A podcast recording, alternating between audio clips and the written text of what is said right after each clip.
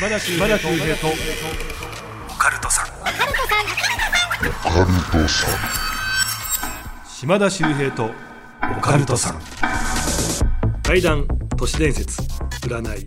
さまざまなオカルトジャンルの専門家をゲストにお招きしディープの話を伺っていく島田秀平とオカルトさん。第89回の配信ですゲストは前回に引き続きヤスーさんです。お願いいたします。よろしくお願いします。いや面白すぎます話。えー、本当ですか？あの今回もねちょっとメール届いておりまして、えー皆さんからですね不思議体験来てますんでお、これはこういうことなんじゃないかなというね見解ありましたら、ぜひねちょっとまたお願いいたします。わかりました。えこちらペンネームゆたっこさんからいただきました、不思議な話ってことですね。ありがとうございます。ありがとうございます。えー私の不思議な体験を聞いてほしくてメールいたしました、えーもう30年前ぐらいの話です。はい。私は高校生ぐらいからですねたびたび金縛りにあっていました、でも怖がりなんで金縛りの時に目を開けたことがなく幽霊を見たことはありません、23の時に結婚し娘が生まれ娘が1歳ぐらいの時、主人の帰宅が毎日遅くなってもしかしたら浮気してるんじゃないのかなと疑っていた時期があったんです、えーその日も10時を過ぎても帰ってこず私は娘と一緒に寝ていました、その時も金縛りになり動けなくなり、えーそうしたところ私と娘が寝ている布団の周りを誰かが歩いていたんです、一周二周と周りを歩いている、絶対に主人ではない。誰？でも怖くて目が開けられませんでした、その時ガチャガチャと玄関の鍵を開ける音がして金縛りも解けました。主人が帰ってきたんです、おかえり声をかけると主人が「ねえなんで玄関を閉めちゃうの?」は？聞き返すと主人が言うには私が玄関扉の前で立っていた、主人が玄関に近づき私と目が合うと私は玄関の扉を開け家の中に入って自分だけ、で鍵を閉めて中に入ってしまったと、え主人は私が怒っていると思い意地悪をしたんだと言っていました。私の生き量だったんでしょうか、ちなみに主人とは書いていましたがその後離婚いたしました。なるほど。生き量です。このまあえー、ゆたっこさんの、はい。やっぱりご主人が浮気をしてるんじゃないか特にねもうワンオペですごく大変な時期ですよね、はいそんな時に一人で家事もやってご主人もそうだったらもうすごいストレスですよねはい。だからそのすごくできてるなと思ったのが、主人ご主人のところじゃなくて。いつ帰ってくるんだろうで玄関先に立ってるっていうのがこの方素晴らしいなと僕は思いますけど、素晴らしいはい。その男性の方にやっぱりこう生き量を生かせてしまうと、えー本人がですね例えばここそこが大事な会議の場だったりとか、えー商談の場だったりした時にこうそわそわしてしまうんですよ。んってなると仕事にやっぱ影響が出てきたりとか、なんか帰らないといけないって思ったりとかすごく居心地が悪い状況になってしまうんですごく仕事に影響するじゃないですか。そうじゃなくて、まあ、玄関先にだけいいさせてやっと帰ってきたって言って中に入っていくのを、まあ、ご主人が見て。で勝手に入っていくのを見たつもりでいるんで鍵閉められたと思ってて。もともと閉まってるんですよ。ですね。はい、閉まってるのに、えー入っていくのが見えたから閉めたでしょって言ってると思うんで多分その方は本当にその男の人を立てるというかそういうのが上手な方なんだろうなって僕は話聞きながら思っちゃいましたけど。これどっちなんでしょうね。その後離婚しましたとだけね書いていただいてますけど、はい。ご主人浮気を実際してたのかどうかってことですよね。ああそこまではちょっと見えないですけど、なんだろうすごく理解のある奥さんを失った男の話っていう なるほどね。感覚でしたね。ただその時に金縛りになんか会うことがあったってあったじゃないですか、はいじゃあその時っていうのはもしかしたら金縛りに当たった時っていうのは自分の生き量を飛ばしてしまってた時っていうことなんですかね？えっと、そうですね。大体そへのー。意識というか自分のその何ていうんですか頭の中で使える、えー意識のエネルギーみたいなものが多分その場にはいないんですよ。生き量飛んでる間って。なのでなんかこうぼーっとしてたりとか、まあ、電池切れみたいな、はい。ちょっとそういう状態みたいな、はい、一点見つめて固まったりとかしてる人見かけた時はたまにそういう人がいるんですよ。はい、でそういう人にで多分自分の周りをぐるぐる回ってたのは多はい。分自分本人ですね。はあ。なんかもちろんね、これヤースーさんの見解なんですけど、はい。ヤースーさんが言うとこれ全部なんか答えみたいな気がしてきてああもう全然全然。すごいなんかすっきりしてきますね。僕が僕の経験の中で、えーなんか照らし合わせると僕友達めちゃくちゃ仲いい友達がいたんですよ、はいその友達が彼女ができたんですよ、ええ。その彼女さんがすごい僕にやきもちを焼いてきたんですよ。お要は男同士なんですけど、ええ。ー仲良すぎていっつもあんたと一緒に遊んでばっかりでっていうので彼女さんにすごい嫌われてる時にだったら3人で遊ぼうってなって、その友達ん家に泊まりに行ったら僕が寝てるじゃないですか、ええ。で僕が金縛りにあったんですよ、う動けねえって思ってゆっくりこう左目だけちょっと開けると僕の目の前をあの足がこう通っていくんですけど、うん。足の爪が赤かったんですよ、ええ。マニキュアの色が塗ってて。で目の前を本当に顔スレスレを歩歩いていくんですよね。ただそのカップルって僕から離れたところのベッドで寝てるんですよ、でそのベッドの上に寝てるのも見えてるんですよ。ただその足だけが見えててあこれ生き量だなって分かった瞬間にその女性の方がふわーって急に夜中に起きたんですよね、ええ。そしたらその足いなくなったんですよ、だからもう近くにいても生き量って全然活かせれるししかも寝てるんで本人悪気がないんですよね。よくあの生き量ね飛ばしてる本人が気づいてないパターンがあるっていあそうですそうです。実際そうなんですいやありますよ。寝てる時とか酔っ払ってる時とかその自分がこう記憶を飛ばすようなことがある時。でもそうなるとねある意味こうさっきねあの生き量を飛ばしてる間は自分がぼーっとしちゃう電池切れみたいな状態になっちゃうって話は、じゃあ結構生き量を飛ばすってことでもパワー使うわけですよね。めちゃめちゃ。そうなると、はなんでこんなにだるいんだろう。はい。疲れ取れないんだろうって思った方って多いと思うんですが、ん。知らない間に自分が生き量を飛ばしてしまってる可能性もゼロじゃないってことですそうですそう。ですだから牛蜜時に幽霊見やすいのとかそういうのが原因だったりするんですよ生き量なんですよね見えてる俺最近すげえ疲れやすいんですけど。はい。これただの年だと思ってましたけどもしかしたら俺じゃあ生き量を飛ばしてる可能性ありますかね、でもそうやって思うピンとくる人います？あの人に飛ばしてんじゃねえかなとか。えー、かわいいかわいい子供に飛ばしてるかもしれないですね。あ多分大丈夫です。あ本当ですはい年ですそれ えーメールで送っていただきましてありがとうございました。この後安さんに怪談話を披露していただきます。贅沢ですね。えー最後までよろしくお願いいたします。お願いします。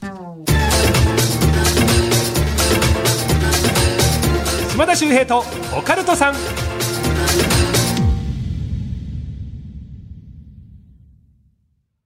ようこそ闇の世界へ。それはこの街のどこかで誰かが体験した秘密の物語。怖いライトゾーン。福原遥がご案内します。詳しくは日本放送ポッドキャストステーションで。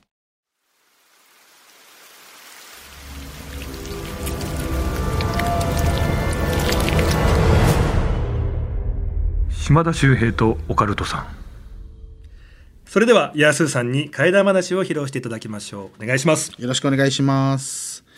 えっと、本日もですね、今日ちょっとラジオを読んでいただいて、すごくあの、お仕事でね、お話しさせていただくことよくあるんですけど、まあ僕ラジオすごく好きでですね、なんかこう、いっぱい喋れるじゃないですか。はいまあそんなんで、あの、僕よく喋ってたら、他のまあチャンネルになるんですけど、まあラジオを呼んでいただいたことがあるんですよ。ただそのお仕事っていうのがちょうど夜の11時半ぐらいからスタートして、そのまま、えーまあ、深夜を回って1時半とかに終わった、えー収録で、えーその後ってやっぱ電車が走ってないんで、僕東京に来て初めてタクシー券ってもらったんですよ。あ宅建ね。はい、宅建いただいて、もうすっごいテンション上がって、で、周りの人たちもみんなもうもらい慣れた感じでタクシーに乗って帰ろうよ、みたいな感じでバーッと帰ってったんですけど、もう僕はもうなんかこう、タクシー乗った時に、あの、一緒にこう、階段喋ってる人たちの間でね、タクシー乗ったら運転手さんに怖い話ないですかって 聞いてみたら面白い話聞けるよなんて言われてたんで、家までだいたい30分ぐらいかかるし、今回はちょっと聞いてみようと思って、すごく気になるタクシーがあったんで、それに乗り込んで、えー運転手さんに、あの、どこどこまでお願いしますって感じでこう走ってもらってたんですよ。で、その、運転手さんが大体まあ50代ぐらいの、えー男性だったんですけどすごく丁寧な方で「えー暑くないですか?」とかって声がもうかけてくれるしどのタイミングで聞けばいいんだろう？と思いながらこう走って、まあ、10分ぐらいはまあたわいもない話をして、まあ、都会はすごいですねとか沖縄から出てきたんですよとかって話をしながら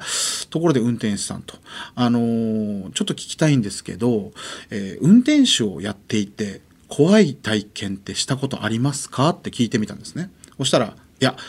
あーないですねって言われて、あそうなんですね。なるほど、なるほど、分かりましたって言うと、まあ、ちょっと気持ち悪いというか、変な体験はしたことありますよ。え、どんな体験ですか？って言って話してくれたんですけど、うんあの、まあ、都内走っているタクシーの、あの、方々の間では結構有名な、ある通りがあるらしいんですよね。都内で？はい、都内で、もうまっすぐ一本道で、えー両サイドには大きな木が生えてるような、まあ、見渡しのいいまっすぐ一本道。まあそこ走ってると、深夜に手を挙げてるお客さんがいるときは、よーく見て乗せてあげないと、人じゃない時があるっていうお話があるらしいんですよ。でその運転手さんも、まあ、その話は知ってたんですけどバーッと走りながら、えーそこを通ってると手を挙げてる人がいたんですって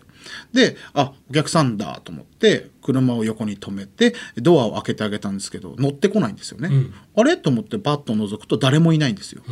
うわここ変な噂あるとこだよなと思いながら、まあ、見間違いか木の枝かなんかと見間違えたのかなと思ってドアを閉めて走り出したんですって。でその日何にもなかったんですよ。でえその運転手さん、まあ、夜の担当の人だったんで、まあ、夜運転してるとたまにこうなんかこう後ろに気配を感じたり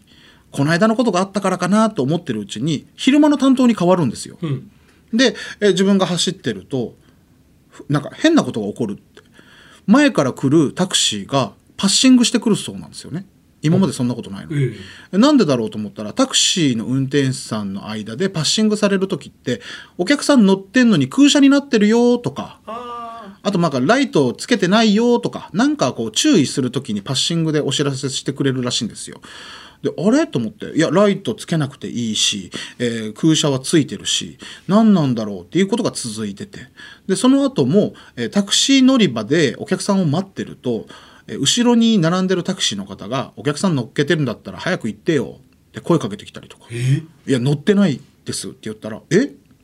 あれ今乗ってるように見えたけどな。ごめんごめん」みたいな。こんなことが続いたらしいんですよね。でこれ気持ち悪いなって思ってこのタクシーちょっとこうお払いしなきゃいけないわって思ってて会社に相談しに行こうと思ったら会社の方から「ちょっと今からあのみんなに伝えないといけないことがあるんだけど」って言われて「何ですか?」って言ったら、まあ、オリンピックがその当時あったんであの車をもう車種を変えると。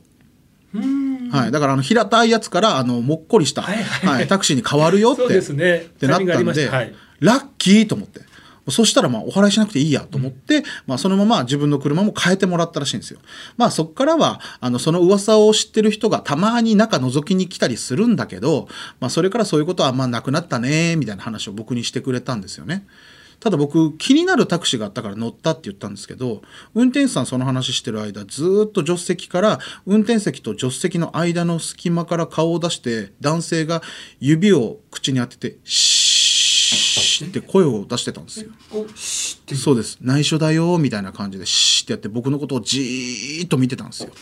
ただ僕は見てないふりをしながらその運転手さんに「怖いですね」って言ってそれを伝えてあげられることもなくそのまま運転手さん僕を降ろしていなくなったんでいまだに都内多分走ってると思うそんなお話です。ありがとうございます。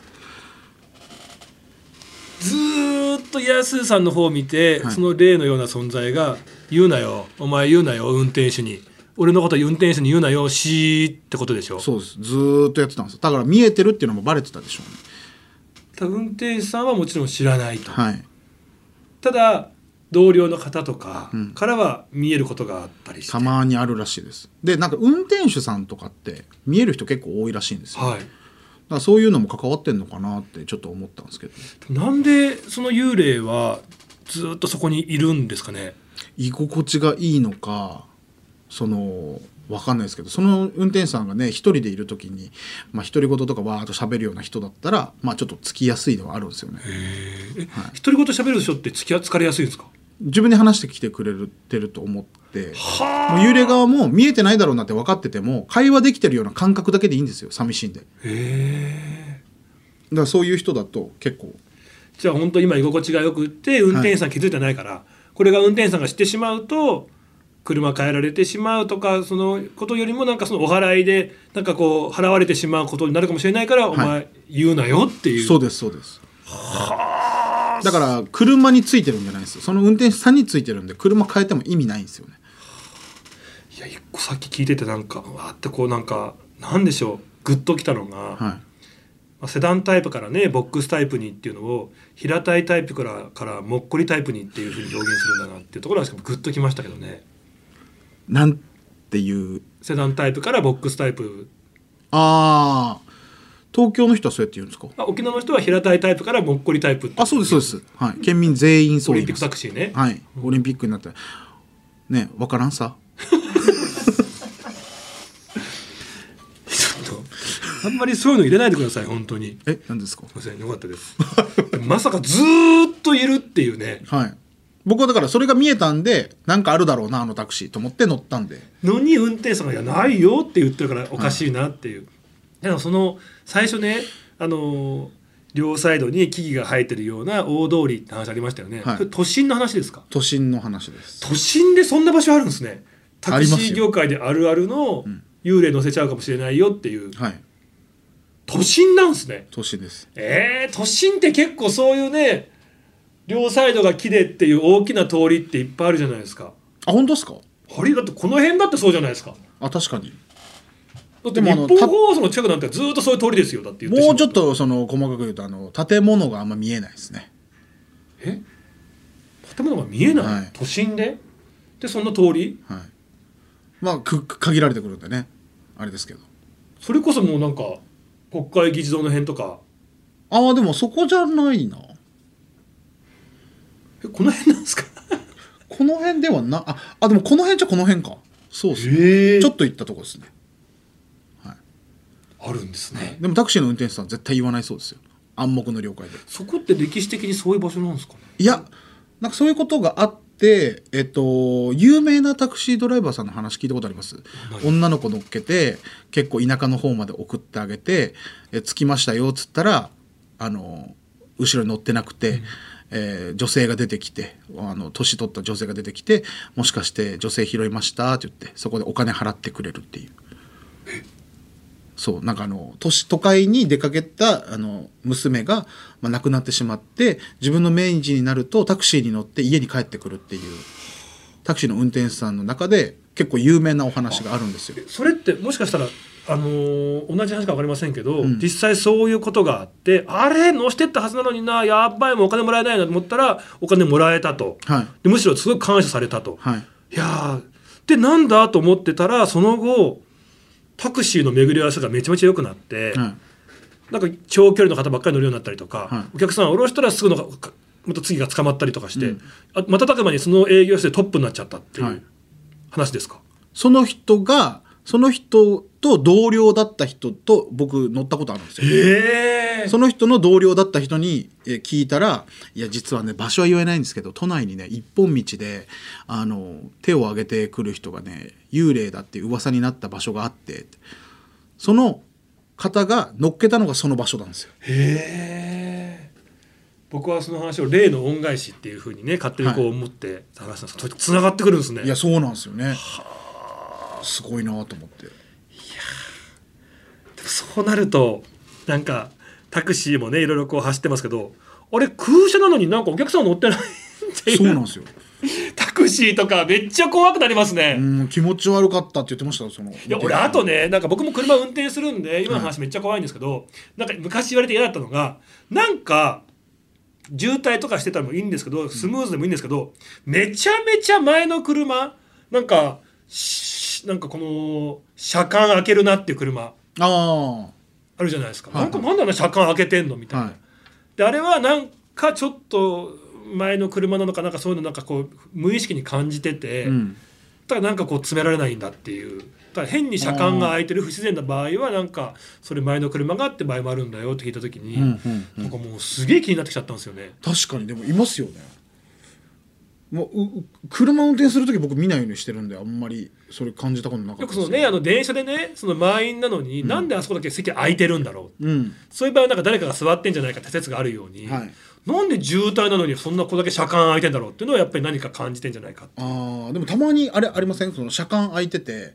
お互い動いてない。で僕は止まった状態で、まあ、こんだけ離れるだったら前は詰める必要ないかなっていう感じで空いてるだけなのにピーピーピーピーピーってこうセンサーが鳴る時ありません？ねセンサー本当あるんすよ、え。あれめっちゃ不思議だなと思います。センサー怖いっすよね。急にものが進化し続けてがゆえになんか出てくる怪談みたいなのも出てくるんですよね、あー確かに。毎週金曜深夜24時に更新しています。私が無事だったら。島田秀平とオカルトさん。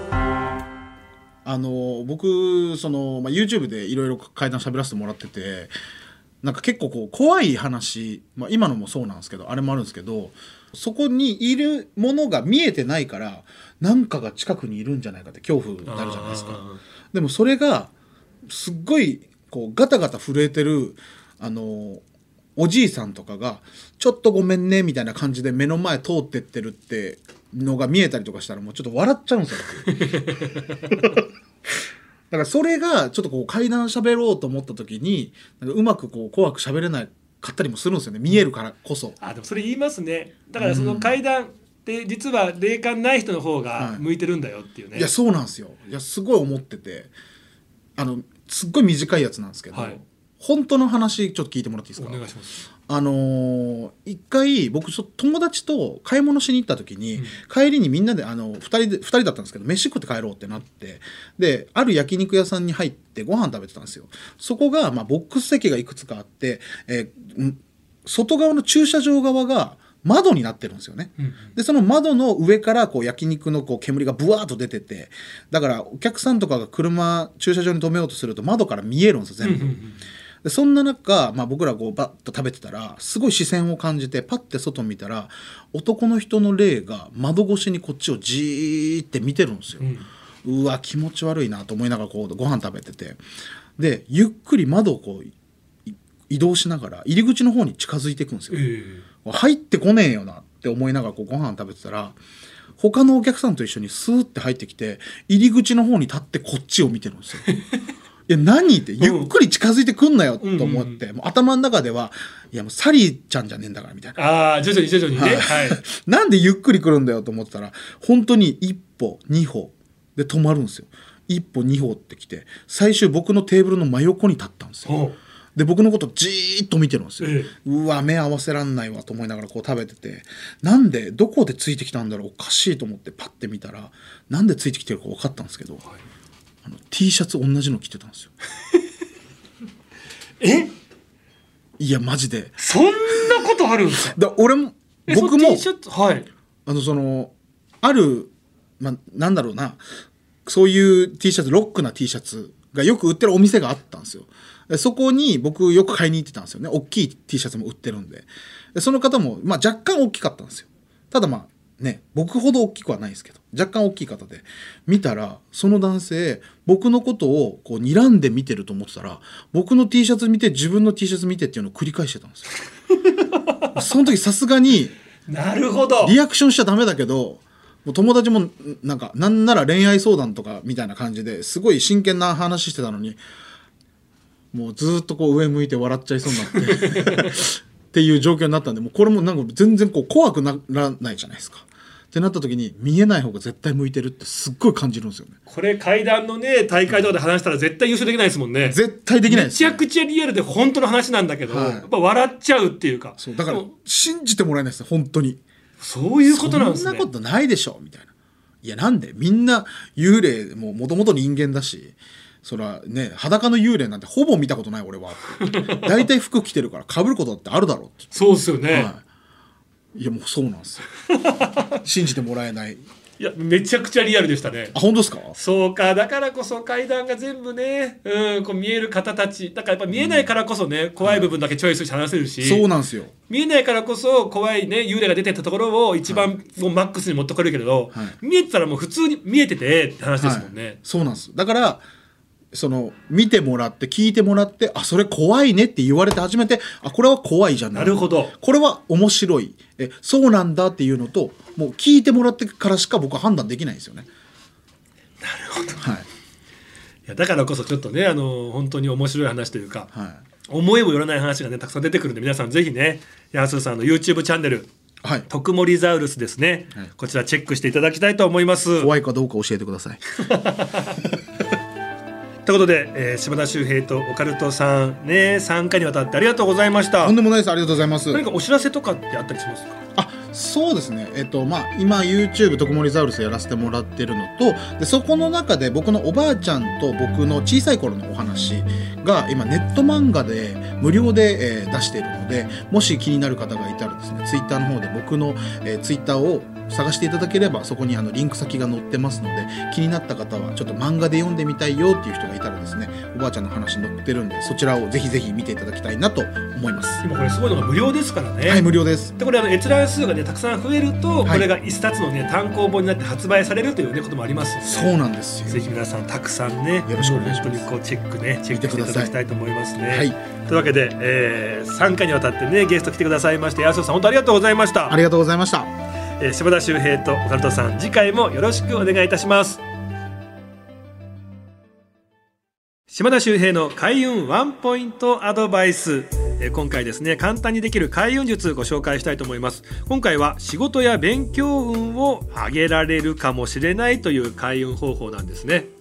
あのまあ受験生の皆さんもそうですしね。あとはまあ仕事やってる方もやっぱりこうなかなか集中できないって辛いですよね。そういう時にですね机とかデスクの向きをですね北向きにするといいという話があるんですね。北向きにすると集中力が上がる。一番ねこう勉強や仕事がはかどる方角と言われてるんですね。なのでまあ受験生の方なんかはねそういう風にして勉強を頑張っていただきたいですし例えば会社のね社長の方うちの部下全然もうなんかみんな働かなくってなんかダラダラしてんだよと思ったらもうこっそりねデスクの向きを北向きに変えちゃうとかこれ効果あるかもしれないですね。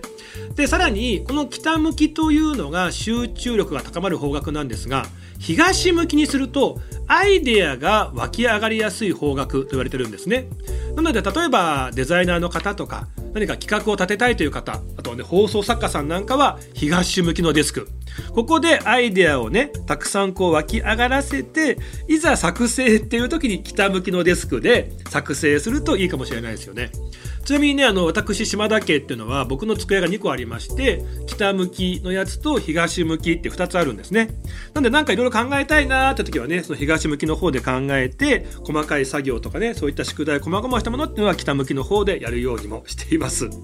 あとはね、えー山とかお城というのが仕事運をね上げてくれる象徴なので例えば今年末です。来年のカレンダーどうしようかなって考えてる方ぜひねカレンダーの、まあ、写真とかね、まあ、絵なんかもありますがぜひこう山とかお城がねデザインされたもの選んでみてはいかがでしょうか、えー今日は仕事運が上がる開運術紹介していきました。島田秀平とオカルトさん。